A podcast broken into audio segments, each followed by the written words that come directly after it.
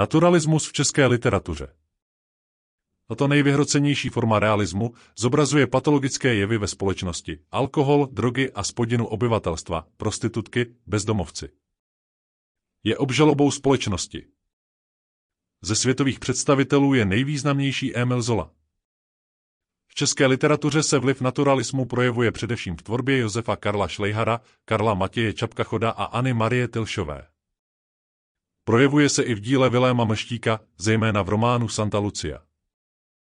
Josef Karel Šlejhar 1864 až 1914 Narozen ve Staré Pace v Podkrkonoší. Vystudoval reálku v Pardubicích, kde i maturoval.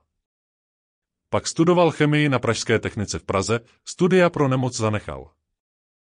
Poté pracoval jako technický úředník v cukrovaru, byl sedlákem a až do své smrti byl učitelem na obchodních školách v Hradci Králové, Kolíně a v Praze, kde nakonec zemřel. Měl celý život existenční i rodinné problémy. Pro jeho dílo je typický hluboký pesimismus, děsivé detaily, zlo, sobectví a násilí jako přirozená součást lidské společnosti. Nejčastěji zobrazuje život na vesnici, venkovské prostředí je líčeno jako kruté, traumatické, v nejhorších barvách. Díla Hře Melancholik 1889 Povídka či krátká novela Příběh týraného malého chlapce a odstrkovaného kuřete Chlapec je sirotek, vystaven bezcitnosti okolí a násilí, především ze strany macechy a služebné, stará se o slabé kuře, umírá nemocen a osamocen ve staré kůlně. Naturální popisy špína, zápach, nemoc. Nádherné obrazy venkova, obraz týrání malého dítěte. Zátiší 1898. Povídková sbírka. Jeva 1908. Román Odpor k tradičnímu venkovskému životu a k pokroku, mladý sedlák necitlivě modernizuje hospodářství, snaží se porazit památnou lípu. Karel Matěj Čapek, chod 1860 až 1927. Jako novinář začínal v Olomouci, kde působil jako redaktor v novinách Našinec. Pracoval jako redaktor v národní politice a národních listech. Vlastním jménem Matěj Čapek přídomek Chod si osvojil, aby se nepletl s Karlem Čapkem, druhé jméno Karel přijal po setkání s Josefem Václavem Sládkem, který mu jako Lumírovec vytknul, že jméno Matěj je málo literární. Ve svém díle se soustředoval na příběhy fyzicky a duševně poznamenaných jednotlivců nebo lidí z periférie.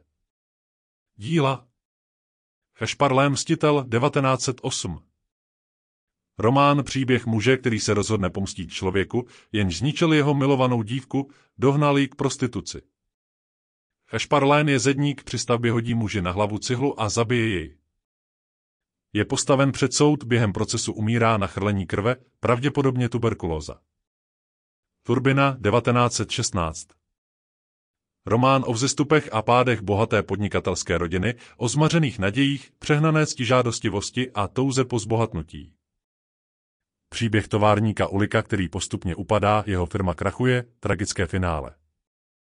Antonín Vondrejc, 1918 Dvojdílný román Příběh talentovaného, ale zneuznaného básníka a redaktora, nepřízeň osudu, komplikovaný milostný vztah, kariérní nezdary, rozpolcenost, pocity zbytečnosti vlastní existence. Na Maria Tilšová 1873 až 1957 Narodila se v Praze. Ovlivněna realismem a také tragickými osobními událostmi, sebevražda jejího manžela, později i jejího bratra.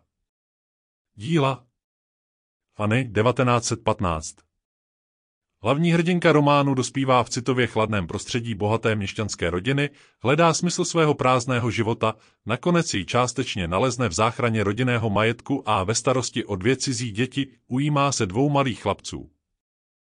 Odlí hnízdo 1941 Román o životním, uměleckém i milostném hledání českého malíře Josefa Mánese i o osudech celého jeho rodu.